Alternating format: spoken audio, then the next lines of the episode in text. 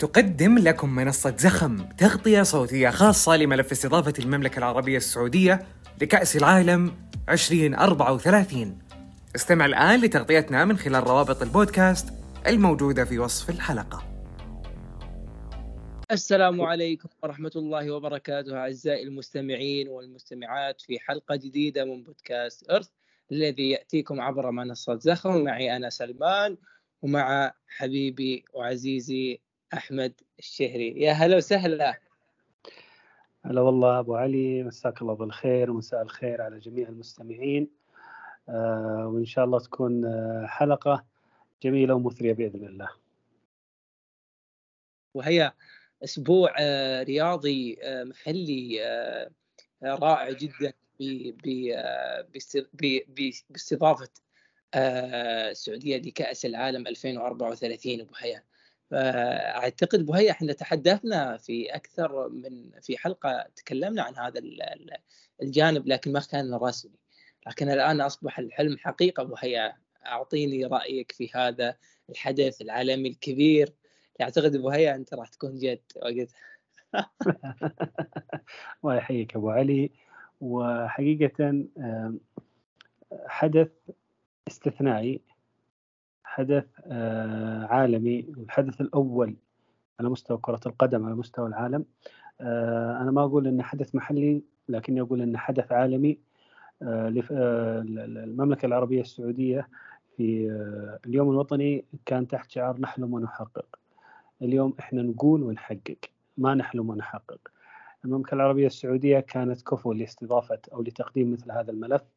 كانت الاسم الأبرز لاستضافة هذا الملف والأقوى والأكثر منطقية. آه، لو لو لو لو لاحظت أن المملكة العربية السعودية كانت تحاول أن تفوز بملف أو استضافة ملف كأس العالم 2030 ولكن بسبب مئوية آه، هذه الاستضافة ورغبة الفيفا في جعل هذا الحدث استثنائي بحيث انها تستضيف أكثر من دولة في ذات الوقت. فضلت السعودية أن تكون بملف مستقل ملف آه، ضخم جدا. إحنا نتحدث عن استضافة أهم حدث رياضي راح نكون في هذاك الوقت بإذن الله. آه، قد المسؤولية آه، راح نكون يا طويل العمر والسلامة ملفتين للعالم وراح نستضيف العالم وراح يكون كأس العالم. في بلادنا وراح نكون بإذن الله واحدة أو راح يكون استضافة كأس العالم في المملكة السعودية بإذن الله واحدة من أفضل الاستضافات التي راح تمر على تاريخ كرة القدم. ولو تلاحظ يا أبو علي إن في فترة من الفترات أو خلال الأشهر الماضية خصوصا آه، في فترة آه، استضافة آه، قطر لكأس العالم 2022 كان في حديث ان ما راح يكون في استضافة مستقبلية لدولة وحيدة في كأس العالم راح تكون في أكثر من دولة وراح يكون الملف مشترك بين عدة دول.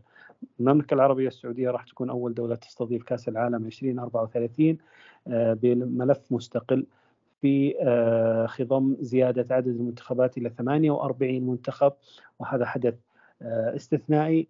أتمنى من الله سبحانه وتعالى أن يحالفنا التوفيق وأن يسهل علينا هذا هذه الاستضافة وأن يجعلها استثنائية على قدر الحدث بإذن الله.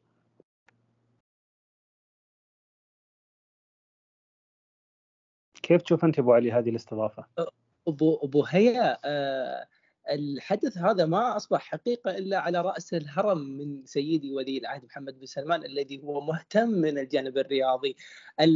ليس على صعيد كرة القدم أما على الرياضات بشكل كامل الرياضيات الإلكترونية رياضة الملاكمة رياضة اللي هو اللي يحصل الآن باستضافة الألعاب الأولمبية استضافة كأس آسيا 2027 آه، كلها فورمولا 1 كأس السعودية اللي يعتبر أغلى آه، سباق خيل موجود على مستوى العالم.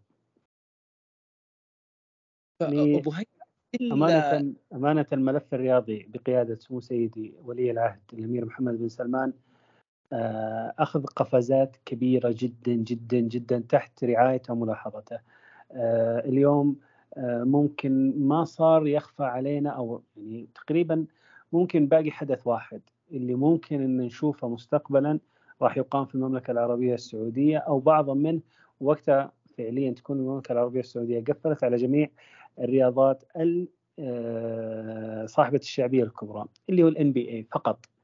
عدا هذا الحدث المملكة العربية السعودية استضافت أغلب الألعاب أقامت أغلب البطولات في المملكة العربية السعودية وباستضافة استثنائية تحت رعاية سمو سيدي ولي العهد جعلت من العالم. يوجه الأضواء بشكل كبير جدا ويركز على استضافة المملكة العربية السعودية لمثل هذه الرياضات ولمثل هذه المشاريع الرياضية بشكل استثنائي قلما تشاهده في دول أو في رياضات أخرى. أبو هي وهي آه، اللي اللي حاصل الآن بالوقت الحالي في هذا الجانب الرياضي وبالذات في في في كرة القدم آه، هل هو مشابه لما لما حدث في الكرة الإنجليزية في بداية تطورها وبداية مسماها الجديد البريمير ليج أو إنه أنا اللي قاعد أشوفه حلم آه، ممكن إنه ما يتحقق؟ شوف إحنا الوضع عندنا مختلف عن البريمير ليج. لا ننسى أن البريمير ليج نهض على أنقاض كارثة هيسل وكارثة هيلزبرو والعقوبات اللي كانت مفروضة على الأندية الإنجليزية ابتعاد ليفربول عن آه، آه، الأوروبية أضعفت الفرق الإنجليزية بشكل كبير جدا. فكان مشروع البريمير ليج هو مشروع استثنائي لإنقاذ ما يمكن إنقاذه في الدوري الإنجليزي. والمشروع احتاج لسنوات حتى نجد آه، البريمير ليج على ما هو عليه اليوم. اليوم الوضع مختلف بالنسبة لنا.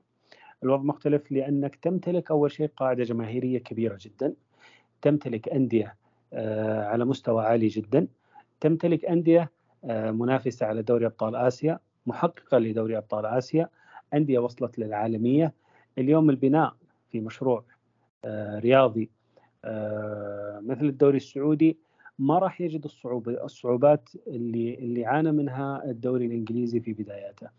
صحيح إن البعض يربط الفكرتين ببعض أو يربط المشروعين ببعض ولكن نرجع إلى الأسس التي بني عليها البريمير ليج. والأسس اللي بني عليها آه، الدوري السعودي راح نجد إن الدوري السعودي يتواجد حاليا في بيئة مثالية لمثل هذه المشاريع عكس الدوري الإنجليزي في فترة عام 1992 الدوري السعودي اليوم عنده آه، اهتمام ملموس وحقيقي من سمو سيدي ولي العهد.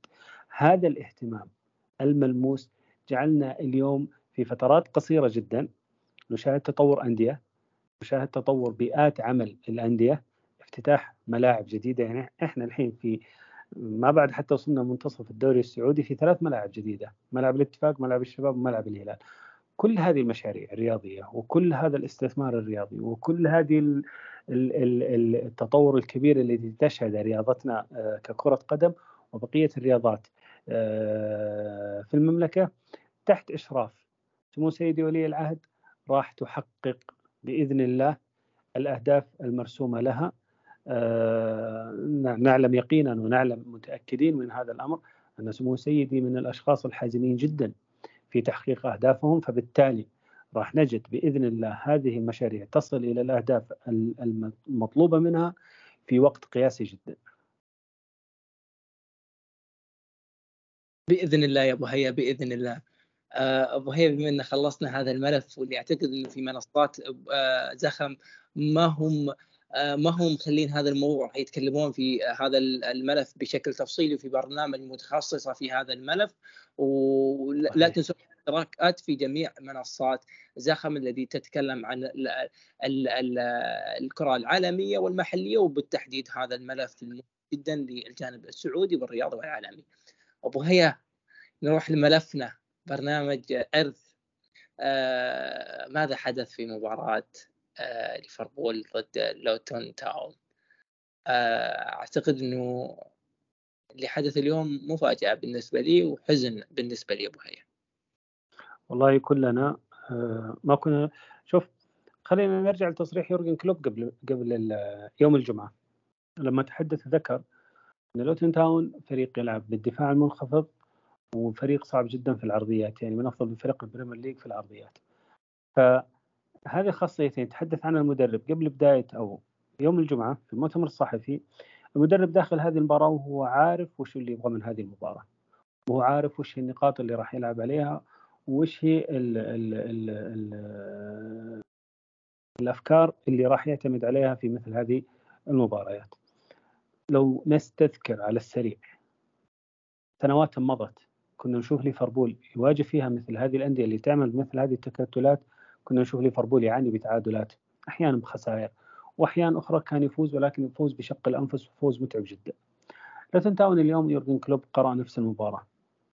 وكأني به يشاهد نفس المباراة ولكن في فترات سابقة. فريق بدأ المباراة اليوم بأفضل ما يكون. آه، كان في ملاحظات على مسألة استخدام جو جوميز في الظهير الأيسر. كان في ملاحظة على استخدام جوتا كجناح أيسر. آه، لكن لما تيجي أنت في في طور المباراة راح تجد أن يورجن كلوب وكأنه وكأنه يعتمد على اللعب من عمق الملعب إحداث الثغرات من عمق الملعب محاولة تدوير الكرة أكبر وقت ممكن وفرض السيطرة من عمق الملعب أكثر من أطراف الملعب. هذا الأمر يورجن كلوب كان يتجنب فيه إنه يصطدم مع دفاعات لوتن تاون بالكرات العرضية اللي راح آه، أو يتوقع من خلالها إنه ممكن تحدث فشل في عملية استغلال الفرص وإهدار الوقت. هذا الأمر أنتج لك في الشوط الأول ثلاث فرص محققة للتسجيل. فرصة آه، داروين نونز اللي جات له من أرنولد وتصرف معه تصرف أرعن الكرة أعطاها تسديدة أقوى من اللازم اصطدت بالعارضة وخرجت برا الفرصة الثانية كانت لديوغو جوتا كان ممكن إنه ياخذ فيها آه، استلام أسهل على نفسه ثم اختيار زاوية أفضل. الفكرة العامة في الفريق الشوط الأول إنه كان متسرع في عملية التسجيل.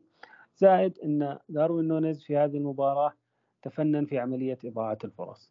هل يورجن كلوب أخطأ في إدارة المباراة بهذه الطريقة؟ أنا من وجهة نظري لا.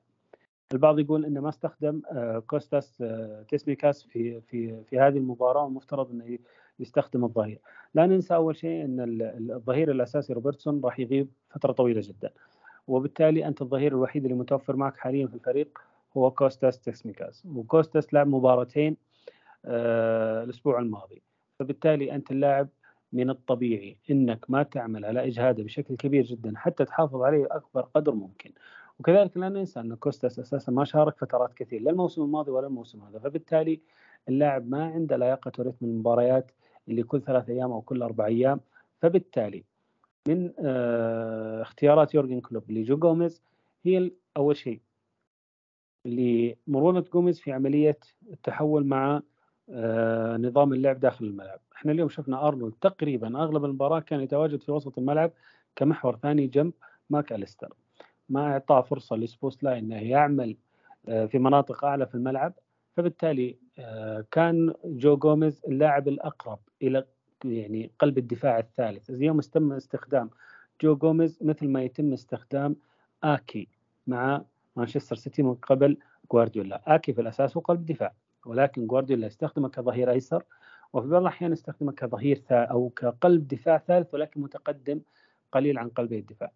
طريقة استخدام جوميز اليوم ما هي خطأ. آه، البعض كان يطالب من جو جوميز إنه يعمل آه، عرضيات أوفرات أنا أقول إن اليوم ليفربول يورجن كلوب ما كان يبحث كثير عن العرضيات كان يبحث عن اللعب الأرضي الاختراق من العمق ومحاولة صناعة الفرص من عمق الملعب.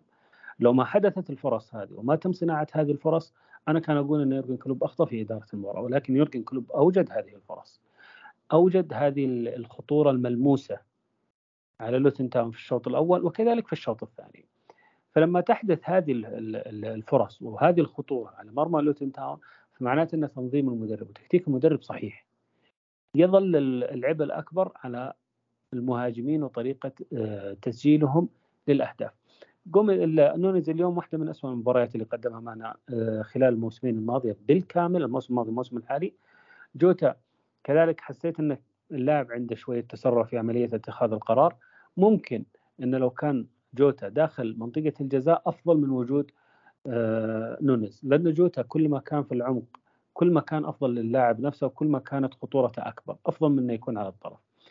آه، الشوط الثاني لما بدأ يورجن كلوب إلى الدقيقة 60 تقريبا بنفس الفكرة بنفس الأدوار بنفس الفعالية آه، ما وجد إنه فيه في يعني وكأن لوتن تاون تقبل هذه الأفكار من يورجن كلوب وأصبح يستطيع التعامل معها. فبالتالي أحدث التغييرات بإدخال ايليوت وجاكبو وكوستاس وإخراج جوميز وسوبوسلاي وجرافنبرغ الفريق أعطى كان له خطورة أكبر ولكن هذه الخطورة أتت عن طريق العرضيات عن طريق اللعب السريع عن طريق التمرير السريع. اليوم سوبوسلاي ما كان اللاعب الأكثر حسما في المباراة ولا كان اللاعب الفعال جدا في هذه المباراة. بعكس الفترة البسيطة اللي لعب فيها هارفي إليوت اللي كان يعتمد على سرعة التمرير سرعة الاستلام والتسليم محاولة إنه يكسب أكبر قدر ممكن في عمليات التمرير حتى يزعزع ويفتح المساحات بين مدافعين لوتن تاون الفرصة اللي حصلت كذلك من محمد صلاح وداروين نونيز هذه فرصة ما تضيع يا أبو يا أبو علي. فرصة زي زي فرصة نونيز آه، أمام لوتن تاون فرصة زي فرصة جرافنبرغ أمام برايتون. هذه هي الفرص اللي ممكن تحسم عليك الدوري في نهاية الموسم. هذه فرصتين كانت كفيلة أنها تكسب للفريق أربع نقاط يصير فيها آه، إما مع مع يصير فيها متقدم على مانشستر سيتي بفرق نقطة. هذا هو هذه هي الفرص اللي تضيع منك الدوري. الفرصة اللي اللي اللي أضاعها اليوم نونيز اللاعب في طريقة تنفيذه للفرصة كان يبغى يسدد الكرة في سقف الملعب في سقف المرمى. الحارس ارتمى الحارس لما ارتمى ارتمى داخل المرمى ما ارتمى حتى على الخط. طريقة إضاعة هذه الفرصة فيها رعونة كبيرة جدا من اللاعب اللاعب لازم يتحاسب عليها.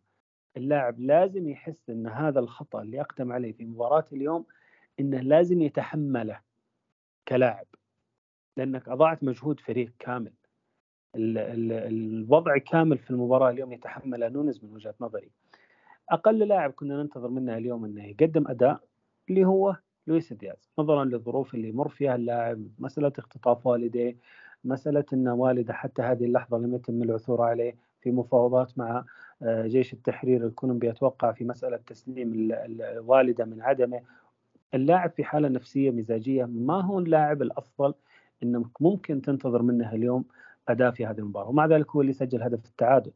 هو اللاعب اللي كان آه، متصرف تصرف صحيح في الوقت المناسب في الموقف المناسب سجل هدف التعادل للفريق في آه، الوقت بدل الضائع.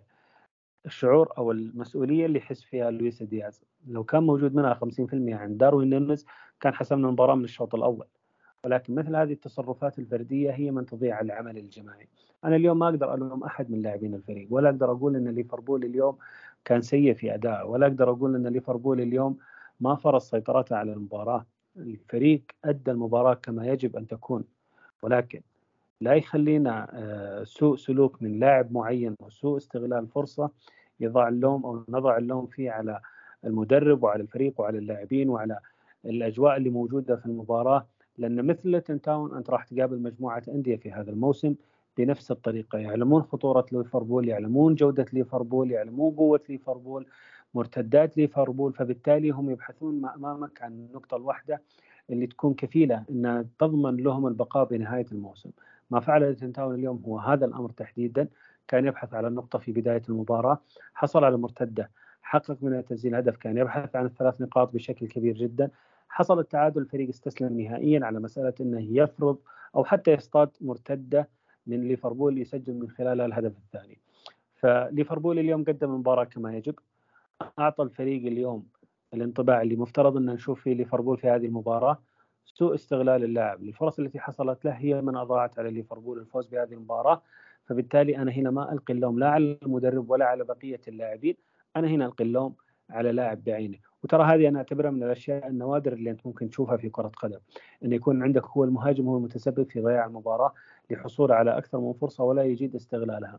هذه من النوادر اللي أنت ممكن تشوفها. ممكن آه ممكن ما نشوف حتى إن داروين نونز يقوم بمثل هذه المباراة مستقبلا إحنا ما نعلم الغيب ولكن إذا فعليا اللاعب أحس بالخطأ اللي يقدم عليه في مباراة اليوم لربما إن اللاعب يتحسن على المستوى الذهني يتحسن على مستوى الجماعية مع اللاعبين مع الفريق أنا في الأخير السوء اللي قدمه اليوم نونيز ما يخليني أنسى الجودة اللي قدمها في مباراة نيوكاسل وكيف نسجل هدفين وحسم لنا هذيك المباراة. إحنا ننتقد وقت الانتقاد ونمدح وقت المدح. اللاعب اليوم أخطأ يستحق النقد اللي اللي اللي, يستحقه في مثل هذه المباراة. أجاد في مباراة غيره راح يجد المدح الذي يستحقه في مثل هذه المباريات. فبالتالي مباراة اليوم يا أبو علي هي مباراة للنسيان. الجميل في الموضوع أن الفارق حاليا عن مانشستر سيتي ثلاث نقاط فقط بانتظار ما سيفعله نادي توتنهام غدا أمام نادي تشيلسي وإن شاء الله انه يكون تشيلسي كلمة الحسم في مباراة الغد أعتذر علي طالع أبو علي أبو هيا أنا في البداية كنت حزين بسبب إنه بدينا الجدول أو أنهينا صعبه وبدينا المباريات ممكن نقول السهل. تعثر أمام لوتن تاون أنا ما لقيت ما لقيت له أي مبرر أبو وليس ألوم لا لاعب ولا مدرب ولا لا المنظومة كاملة تلام. أنت ذكرت كلمة جميلة قلت ابو هيا المدرب ممكن إنه ما أدار المباراة بشكل ممتاز بإشراك الجوميز بعض اللاعبين أدائهم أصبح متراجع. رعونة بعض اللاعبين فكلها هذه مقومات تجعلنا إنه هذه المباراة من بدايتها يعني كانت يعني باينة ملامحها أبو هيا. لكن أبو هيا لما نرجع للوراء مع يورجن كلوب أمام الأندية الصاعدة ما نشاهد مثل هذا المستوى مع ضد الأندية اللي تكون صاعدة؟ دائما ليفربول يظهر بشكل سيء جدا. ما هو حتى الأندية الصاعدة. إحنا في أندية في أندية إذا إذا إذا واجهتك ما عندها أي حل إلا إنها تلعب معك مثل هذا الأسلوب. على سبيل المثال ولفرهامبتون إذا تذكر الموسم الماضي الهدف اللي سجله أوريجي في آخر دقيقة في المباراة. أتوقع الموسم الماضي أو الموسم اللي قبله. الموسم قبل الماضي الماضي اللاعب كان منتقل الموسم قبل الماضي. في أندية أصبحت أصبحت تعلم أن الاصطياد في مثل هذه المباريات أمام ليفربول يكون بمثل هذه الفرص. أنك تلعب بدفاع عميق وتحاول إنك تلعب على مرتدات. تحصل في المباراة كاملة على مرتدة أو مرتدتين تحصل من خلالها على هدف ترجع تقفل. هذا بحد ذاته إنجاز كبير لمثل هذه الأندية.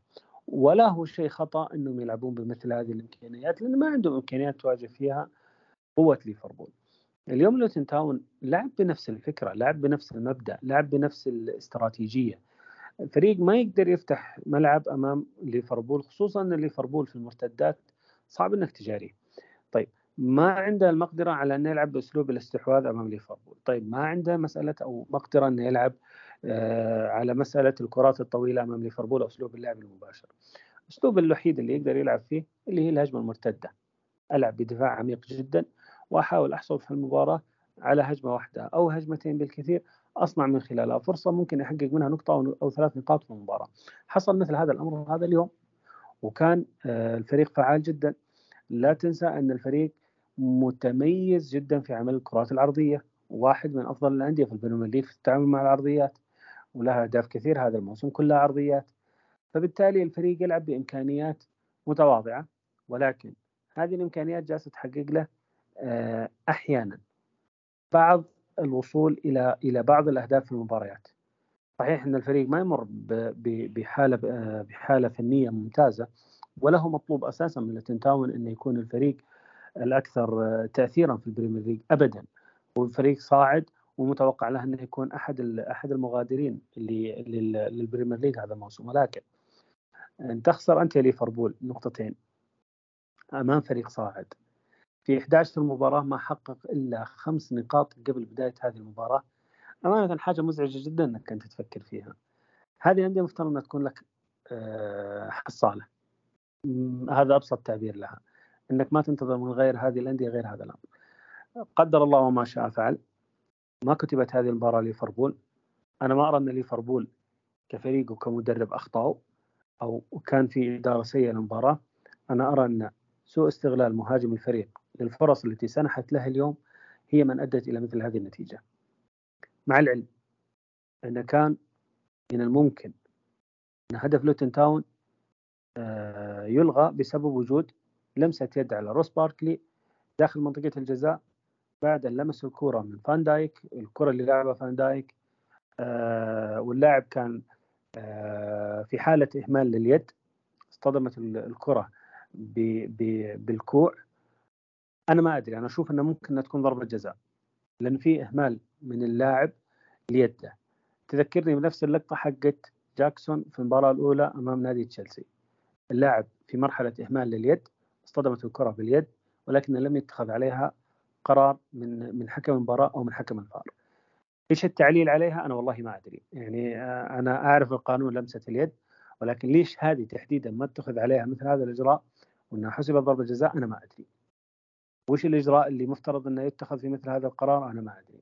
الغريب إنه تم احتساب الهدف ولم يتم العودة إلى لمسة اليد واحتسابها ضربة جزاء.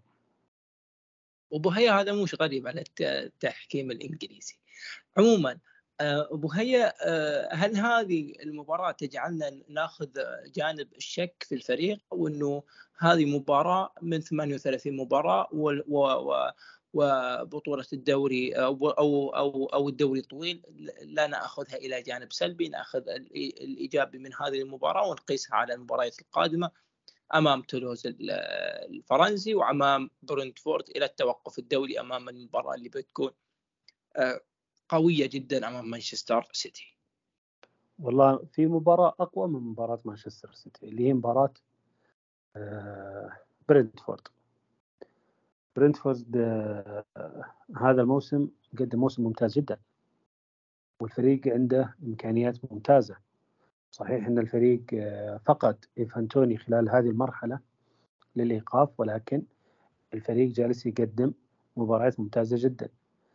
آه، برنتفورد من الأندية اللي صعب إنك تقرأ هذا الفريق كيف راح يقابلك لأنه ممتاز في العرضيات ممتاز في المرتدات ممتاز في اللعب في عمق أو بدفاع آه، متأخر جدا. ممتاز كذلك في عملية اللعب أسلوب اللعب المباشر. مباراة برنتفورد أنا بالنسبة لي أهم مباراة. تولوز واهم مباراة. مانشستر سيتي. لسببين. الأول أنت فقدت ماك أليستر في هذه المباراة بسبب حصوله على الكرت الخامس أو الكرت الأصفر الخامس. فبالتالي أنت اليوم راح تفتقد للمحور اللي موجود عندك في الفريق. وأنا أعرف انه في الكثير جدا متذمر من من طريقة استخدام ماك أليستر بهذه الطريقة وفي هذا المركز. واللاعب إنه مفترض إنه ينتقل أو إنه يلعب في مركز ال box to box ولكن آه، خصوصا إنك تعاقدت مع إندو ولكن إحنا اللي إحنا شايفينه إحنا كجمهور يا رجل إحنا لما لما لما تم التعاقد مع إندو ما كنا فرحانين أساسا حتى ولا فتحنا عليه سيسات ولا تداولنا صور التعاقد معه ولا نظرنا للاعب أساسا إنه وكان لاعب عمره 15 سنة انضم لفريق الناشئين. ما في أي حماس لوجود هذا اللاعب في الفريق. مع العلم إنه في المباريات اللي يؤدي فيها سواء في الكاس أو في اليوروبا ليج اللاعب ما يقصر يد. لكن أمام أندية أقل من ليفربول بكثير. آه أنت اليوم فقدت ماك أليستر. ماك أليستر إذا تذكر يا أبو علي في الموسم الماضي الموسم قبل الماضي كان في مباريات ليورجن كلوب ما يلعب فيها فابينيو. يلعب عليه هندرسون. والسبب؟ إن هندرسون كان أسرع في عملية التمرير أسرع في عملية تدوير الكرة أسرع في الاستلام والتسليم. اليوم ماك أليستر جالس يعطيك هذه الأدوار. وهذا الأمر يورجن كلوب كان يبحث فيه من زمان على لاعب يقدم مثل هذه الأدوار بس بجودة أعلى من جودة هندرسون في عملية الاستلام والتسليم وب آه، تمريرات صحيحة تكون عالية جدا. اليوم ما كان ليستر جالس يعطيك هذا الأمر. أضف عليه انك انت جالس تطلب من اللاعب مجهود إضافي إنه يكون اللاعب الدفاعي اللي يقطع اللي يتمركز اللي اللي اللي, اللي. كفهم أدوار لاعب رقم ستة ماكاليستر ما وصل الفهم الكامل. كأداء وعطاء لهذا المركز ماكاليستر ما وصل الأداء الكامل. فبالتالي أنت خسرت لاعب وخسرت مركز في نفس الوقت. خسرت مركز لأن ما عندك لاعب يؤدي هذا الدور أو هذه الأدوار في هذا المركز. وخسرت لاعب اللي وأنت من بداية الموسم جالس تشركه في هذا المركز عشان تجهز لمثل هذه المباريات. برنتفورد مانشستر سيتي وما إلى ذلك. فأنت اليوم خسرت ماك اليستر أمام برنتفورد وراح تكون مباراة صعبة جدا. مين اللاعب اللي راح يكون موجود في هذا المركز؟ مين اللاعب اللي راح يعتمد عليه يورجن كلوب لأداء أدوار؟ آه لاعب رقم ستة هل راح يشرك إندو؟ هل راح يشرك؟ سوبوسلاي أنا والله ما أدري ولكن فعليا عندي مباراة برنتفورد القادمة أهم بكثير من مباراة مانشستر سيتي. برنتفورد إذا كسبت ثلاث نقاط وطلعت بالتعادل مع مانشستر سيتي فأنت في الأخير لازلت محافظ على فرق الثلاث نقاط مع منافسك الأول لهذا الموسم. إذا استطعت إنك يعني تتجاوز ثلاث الاربع مباريات القادمة ولا زلت محافظ على هذا الفارق فإن شاء الله انه في السوق الشتوي يمكن ويمدي ليفربول انه يتم التعاقد مع لاعب رقم ستة بامكانيات ممتازة لعل وعسى انه يعطي فترة أو في يعطي في الفترة ما بعد يناير آه، فرصة للفريق إنه يرجع يرتب أوراقه من جديد. وينافس على البطولة أو ينافس على اللقب بنهاية الموسم. بإذن الله يا أبو هيا بإذن الله وأنا واثق إنه الفريق راح يكون في سوق الانتقالات بالتعاقد مع لاعب الارتكاز. فبإذن الله أبو هيا إنه ما ناخذ هذه المباراة من جانب سلبي وناخذها على جانب إيجابي وبإذن الله إنه المباريات القادمة يكون ليفربول مثل ما عودنا آه البداية الرائعة. نعم. في تعثرات كانت غير مقبولة لكن الفريق لا زال يمشي في مسار البناء ومسار التطور ومسار المنافسة أمام أندية مثل أرسنال أندية مثل مانشستر سيتي متعود على بطولة الدوري. آه، أبو هيا آه، الختام ما هي آه، ما هي توقعاتك إلى نهاية ديسمبر؟ بما أنه وصلنا إلى نهاية هذه الحلقة. والله شوف أبو علي الفترة الحالية كنا نقول أن ليفربول تجاوز المرحلة الصعبة من الجدول المفترض أن المرحلة المقبلة تكون مرحلة الفريق يقدر يحقق فيها أكبر قدر ممكن من النقاط. صحيح إن الفريق آه، حصل على فوز أمام نوتنغهام فورست أمام آه، إيفرتون آه، حاليا لوتن تاون التعادل يعتبر خسارة حقيقة. كان المفترض إن الفريق يحقق فيه الثلاث نقاط تمهيدا لمباراه برنتفورد يعني أنا أقبل التعادل أمام برنتفورد ولكني ما أتقبل أمام لوتن تاون ما بعد التوقف الدولي وكيف راح يكون الفريق أمام مانشستر سيتي هذا موضوع مستقل تمام ما بعد مانشستر سيتي كذلك الفريق لديه بعض المباريات اللي من الممكن أن الفريق يكون فيها الطرف الأفضل مثل فولهام مثل شيفيلد مثل كريستال بالاس وحتى مانشستر يونايتد ليش لا؟ قبل أن الفريق يبدأ في آه، مرحلة مباريات صعبة نتكلم عن أرسنال نيوكاسل وست هام وما إلى ذلك. فإن شاء الله أن تكون مباراة اليوم آه، إعادة تصحيح لبعض الأمور إعادة ضبط بعض الأمور الوقوف على جاهزية بعض اللاعبين آه، محاولة آه، تجهيز كذلك بعض اللاعبين للمرحلة المقبلة خصوصا أن مباراة مانشستر سيتي راح تجي أول مباراة بعد التوقف الدولي وأنا وأنت عارفين أن مشكلة اللاعبين القادمين من أمريكا الجنوبية هي عملية مؤرقة دائما دائما دائما ليورجن كلوب. فهو سنوات مضت كان يعاني من مشكلة اللاعبين الأفارقة والمشاركة الإفريقية اللي تقام كل سنتين في شهر يناير. الآن أصبح المشكلة عودة اللاعبين الأمريكيين الجنوبيين من آه، مهام الدولية واللحاق بنادي ليفربول للمشاركة في افتتاحية الجولة اللي إحنا ما إحنا عارفين متى راح تنتهي مع الفريق. لكن لعل وعسى أن الفترة المقبلة تكون إيجابية على الفريق. آه، مباراة برينتفورد هي بالنسبة لي هي أهم مباراة خلال هذه المرحلة. إن شاء الله أن الفريق يحقق فيها النقاط الثلاث وبالتالي مباراة مانشستر سيتي إن شاء الله بظروفها وإن شاء الله أن الفريق يحالف فيها التوفيق خلال المرحلة المقبلة. بإذن الله. بإذن الله يا أبو حيا بإذن الله. وأعزائي المستمعين لا تنسون الاشتراك في جميع منصات بودكاست إرث وبرامج منصات آه، زخم. ولا تنسون تعطونا اقتراحاتكم وآرائكم في الرابط المرفق أسفل الحلقة. دمتم بخير.